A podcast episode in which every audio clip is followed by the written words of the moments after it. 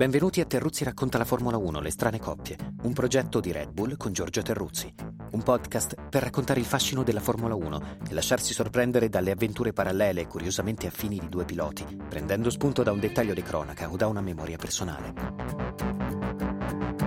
Mentre il Mondiale 2020 si appresta ad affrontare la seconda parte di stagione e a celebrare l'ennesimo trionfo e gli incredibili record di Lewis Hamilton, il nostro viaggio ci porta a rievocare le figure di due grandissimi, che di trionfi e record se ne intendono. Un austriaco e un francese, due personaggi diversi eppure così simili, soprattutto quando arrivava il momento di infilarsi tuta e casco e sedersi nell'abitacolo di una monoposto di Formula 1.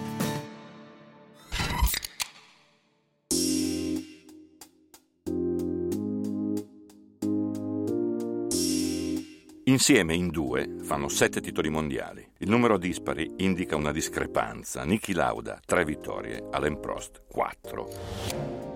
E qui siamo al primo dato interessante perché è evidente che i numeri, grandi o piccini, non incidono più di tanto nella memoria. Conta anche altro, conta il come e il quando, ma anche il modo in cui un uomo, un campione, si muove lungo la propria esistenza. Lo dico perché Lauda a mio avviso, è molto più presente nei ricordi degli appassionati rispetto a Prost. Le ragioni sono diverse, le vedremo, ma qui, come ormai sapete, ogni coppia è formata causa affinità e questi due fenomeni del motorismo, Laude e Prost, qualche somiglianza la offrono. Per il modo di correre e di gestire, per lo straordinario uso della testa in abbinamento alle mosse, peraltro eccelse, del piede destro, quello del gas.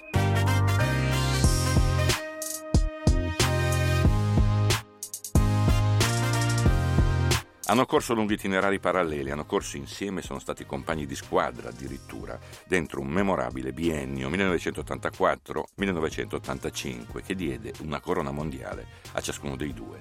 McLaren, una McLaren eccezionale, motore TAG Turbo, vale a dire Porsche, progettato da quel geniaccio di Hans Metzger.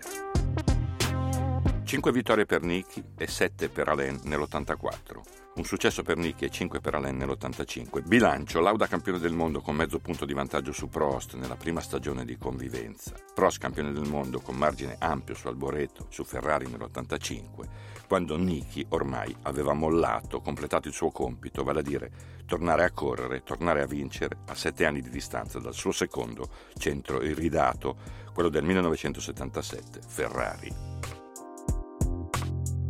In mezzo una compagnia aerea, Lauda Air, messa in piedi neanche fosse un hobby, il che la dice lunga sulla forza mentale del soggetto.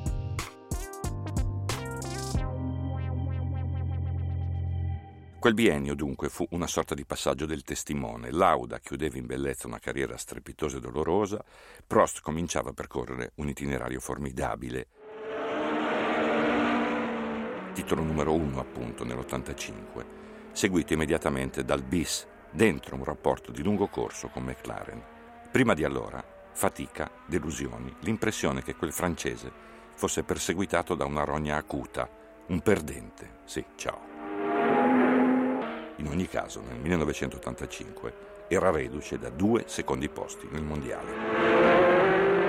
In quanto compagno di Lauda un anno prima, battuto per due lunghezze da Piquet nell'83 nella sua ultima avventura con Renault, mentre l'altro, Nelson, guidava una formidabile Brabham BMW.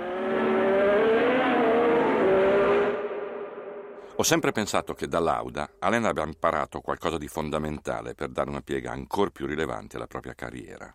Osservazione e analisi del panorama, qualunque esso fosse, visione tattica e lucidità, per muoversi con un anticipo evidente sul fronte delle relazioni, della politica sportiva, razionalità applicata alla corsa, in modo da ricavare comunque il massimo possibile. Lauda, chiudendo definitivamente la propria carriera, consegnava simbolicamente il testimone a Prost, sottraendosi in pratica ad un confronto che avrebbe messo in crisi una intera generazione di campioni, a cominciare proprio da Alain. C'è un'immagine che ho sempre considerato emblematica quella che offre il podio del Gran Premio del Portogallo, ultima gara del 1984. Alain aveva vinto la corsa, ma Lauda, con il secondo posto, diventava campione, per mezzo punto, come detto. C'era Marlene, moglie di Niki, sotto quel podio a consolare il giovane francese, mentre sopra, con la coppia McLaren, compariva Ayrton Senna, terzo classificato con la Toleman. Anche quell'apparizione indicava un passaggio decisivo. Senna all'arrembaggio della Formula 1. Senna che con una rimonta leggendaria a Monte Carlo aveva superato persino Prost poco prima dell'interruzione della gara, un gesto da sempre discusso. Alain aveva ottenuto comunque la vittoria nel Principato, ma con un punteggio dimezzato. Così la mezza lunghezza utile al titolo di Niki da Senna per molti versi veniva Senna, che con Prost, contro Prost, avrebbe presto scatenato una rivalità leggendaria.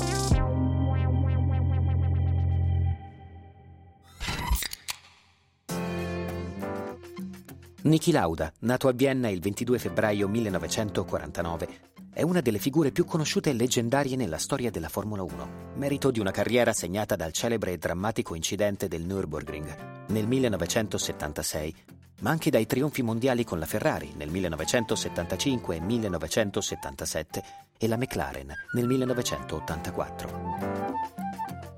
In carriera Lauda ha partecipato a 12 mondiali di Formula 1 dal 1972 al 1985, interrompendo l'attività per due anni in cui si dedicò a creare una compagnia aerea.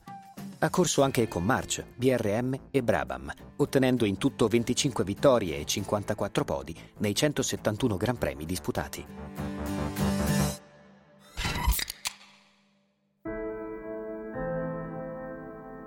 Parlare di Lauda per me significa trattare una persona per la quale ho sempre provato una profonda ammirazione. Per qualche verso si trattò e si tratta di una questione generazionale perché Niki, comparso come uno fra i tanti altri in Formula 1, divenne rapidamente Lauda.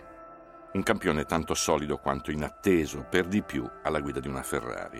Vinse due titoli in tre anni, 1975-1977. Per noi, una stella cometa con quelle Ferrari dotate di periscopio all'inizio del boom. Una macchina che avrebbe dovuto consacrare Clay Regazzoni che invece scaraventò Lauda al centro della scena mondiale.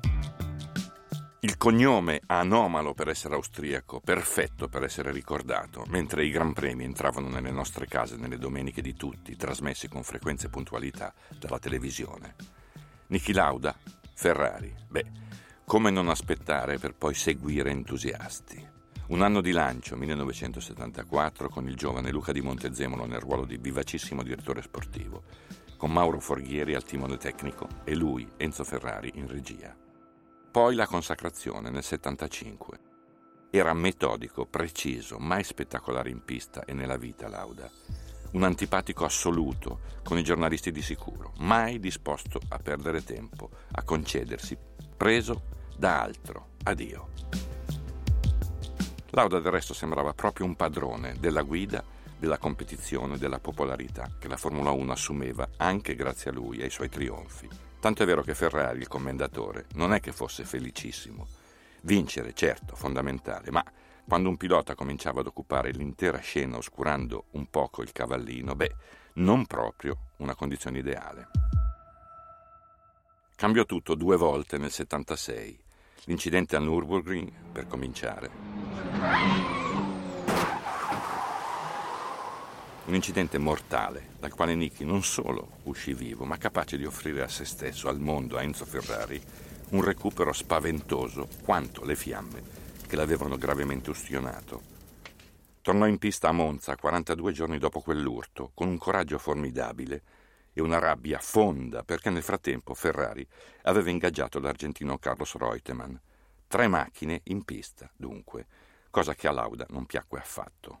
Quarto, in Brianza, un miracolo, un altro gesto che lo collocava in un'orbita di ammirazione occupata in solitudine. Il titolo, da ipotecato a perduto, era ancora alla sua portata, all'ultima gara in Giappone, abbinata ad un vero nubifragio. Nicky, con un altro colpo di scena clamoroso, si rifiutò di correre. Disse semplicemente ho paura, una frase che un pilota non pronuncia mai. James Hunt, suo vecchio amico e compagno di casa di Baldori e londinesi, campione del mondo. Vinse il secondo mondiale nel 77 quando il rapporto con Ferrari era già saltato. Lauda stanco e attirato da Bernie Eccleston verso la brava Alfa Romeo. Ferrari stufo di avere a che fare con una vera star. Il commendatore prese Gilles Villeneuve, un pilota ignoto a quasi tutti, noi compresi. Lauda continuò altri due anni, vincendo due corse per poi ritirarsi sicuro di aver tracciato comunque una scia buona per tutti, a cominciare dalla stesura dei contratti per finire ai rapporti con gli sponsor. Lauda Air piuttosto, per una sfida completamente diversa. Il rientro con McLaren nell'82 per conquistare il titolo numero 3. Fine carriera in Australia, 1985, bilancio 171 Gran Premi, 25 vittorie, 24 pole. E poi, e poi, ancora in pista con quell'inconfondibile cappellino, a commentare, ad occuparsi di sicurezza, a governare lo squadrone Mercedes, a trovare il modo di dialogare con Lewis Hamilton nonostante quell'orecchino che a lui proprio non piaceva. Un doppio trapianto di rene, cinque figli, un cinismo proverbiale, ma per me, che l'avevo visto vincere con la Ferrari quando cominciava a fare questo mestiere, ritrovarlo nel paddock anni dopo, disponibile e a suo modo persino affettuoso, fu un regalo enorme. Lucido, senza retorica o finzioni, diretto, pronta a raccontare con quell'italiano da tedesco delle barzellette, a svelare retroscena inediti e divertenti delle sue liti con Ferrari. Un incontro indimenticabile, una personalità unica, con la capacità di vedere sempre l'intero orizzonte, in questo identico negli anni. Pilota OX, uguale, testa, come detto, e determinazione, una determinazione feroce. Se n'è andato a 70 anni, il 20 maggio 2019 ha voluto addosso la tuta Ferrari per l'ultimo saluto, mentre in tanti cominciavano proprio lì a rimpiangerlo, a ricordare con una fortissima nostalgia le scene, le ore, le parole di un uomo che mai dimenticheremo.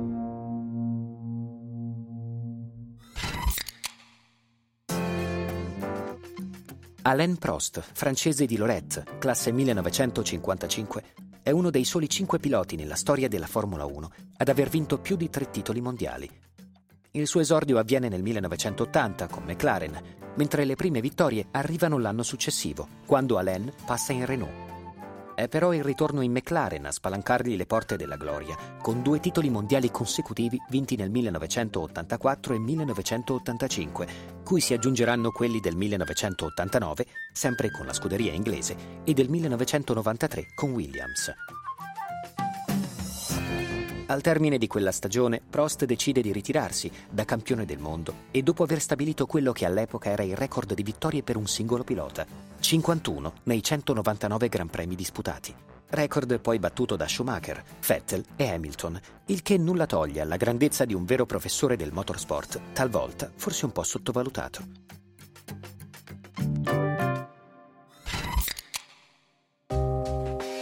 Parlare di Alain Prost per me è più difficile, forse perché negli anni delle sue furibonde battaglie con Ayrton Senna, adesso lo ammetto, senza ritegno, per Ayrton facevo il tifo.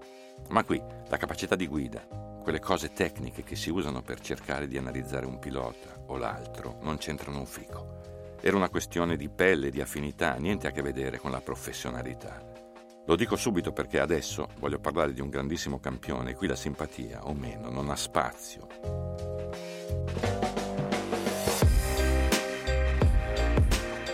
Sì, quattro titoli mondiali, ecco. Due dei quali conquistati prima di trovarsi tra i piedi dentro la McLaren, proprio quell'ira di Dio che era Ayrton. Occhio perché stiamo trattando di un fuoriclasse. Prost, nato a Lorette il 24 febbraio 1955, aspirante calciatore, campione francese di kart nel 75, campione di Formula Renault nel 76, campione nazionale europeo di Formula 3 nel 79, debutto in Formula 1 nell'80 con McLaren. Prima vittoria di 51 nel 1981 con Renault. No, dico un ritmo strepitoso, persino troppo promettente, visto che da questi exploit al suo primo titolo dovette attendere quattro anni, dovette attendere di tornare in McLaren, visto che quella macchina gialla, la prima a portare in pista un motore turbo nel 1977, gli diede molte illusioni e altrettante delusioni. Lottando però contro gente fortissima, tostissima, perché va bene tutto, ma Prost è bellauda come compagno, Piquet Mansell con quelle Williams formidabili come avversari prima di entrare in rotta di collisione con Senna, il che basta e avanza per misurare la tempra di questo piccolo francese, il professore, mica per niente. Dopo due campionati persi per poco e due vinti di seguito, 85-86, dopo un anno di stallo, alla McLaren arrivarono Senna e i motori Honda. Bilancio del 1988. 8 vittorie per Ayrton, 7 per Alain, 15 successi su 16 gare. Che Senna avesse con Prost qualche conto aperto lo intuimmo all'istante. Che Senna fosse un pilota dotato di classe feroce e determinazione assolute lo misuravano le sessioni di prove, le gare, ogni apparizione in pista. 1-0 per Ayrton. Uno pari nell'89 con quell'aggancio giapponese di cui abbiamo detto e scritto moltissimo. Ayrton squalificato, Prost campione. Ayrton che pensa ad un complotto. Un'idea sbagliata ma incancellabile, visto l'epilogo del campionato successivo con Prost, passato alla Ferrari, speronato da Senna proprio in Giappone. Una vendetta promossa dalla follia, possiamo dire, rivedendo quell'urto pericolosissimo. Si erano separati, continuavano a litigare, sarebbero andati avanti così, ancora per anni. Anche se l'avventura di Alain in rosso fu sfortunata e complicata da rapporti interni pessimi, ciò che portò al suo licenziamento in tronco nel 91, quando una sua frase venne mal tradotta e presa a pretesto per farlo fuori. Aveva detto che la Ferrari in Giappone, dopo la rottura dello sterzo, era inguidabile come un camion. Lo accusarono di aver definito la Ferrari un camion. Non era la stessa cosa. Comunque, fuori. Un anno senza corse, 1992. Un anno per preparare un rientro trionfale ai danni anche e soprattutto di Senna. Lui Prost con una Williams imbattibile con un contratto che vietava al team di ingaggiare Ayrton. Quarto titolo per Prost, mentre Senna si scatenava in pista e fuori. Grandi prestazioni come quella leggendaria di Donington sul bagnato, mentre Prost navigava in un'impotenza assoluta. Ma anche a fine stagione un ricongiungimento dolcissimo tra due grandi avversari. Prost chiudeva la sua carriera strepitosa, Ayrton finalmente passava alla Williams. Quanto infelice fu quella scelta, lo sappiamo ormai dolorosamente. Prost è un uomo difficile da afferrare anche oggi, nei panni di consulente Renault. Non chiacchiera volentieri, pur comportandosi come un signore gentile. È rimasto in Formula 1, creando dapprima un proprio team senza riuscire ad ottenere vittorie, ma sembra sempre un po' distante, riluttante nel porsi in una posizione dominante.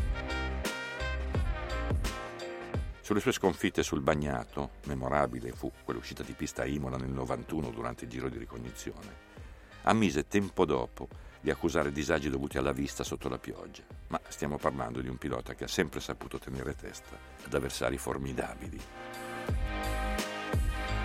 Chi giudica Lauda o Piquet o Mansell o Senna come fenomeni deve inchinarsi obbligatoriamente davanti a Prost, che fu un regista abilissimo di se stesso, perseguendo una razionalità e un'abilità strategica eccezionali, con una freddezza che proprio a Senna mancava. Non piace? Non viene ricordato abbastanza? Forse.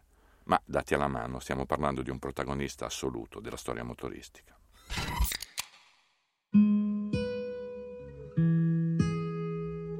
Lauda era chiamato il computer, Prost il professore. Beh, in fin dei conti, la similitudine di cui parlo sta in questi soprannomi. Due figure speculari nell'approccio al proprio fare, diverse nel carattere, nei modi e dunque diversamente presenti nei nostri ricordi. Intelligenza, durezza, solidità, capaci entrambi di sguazzare dentro una doppia epoca magnifica, in mezzo ad avversari di assoluto talento. Abbastanza per applaudirli, anche se abbiamo fatto il tifo per chi contro di loro correva e combatteva.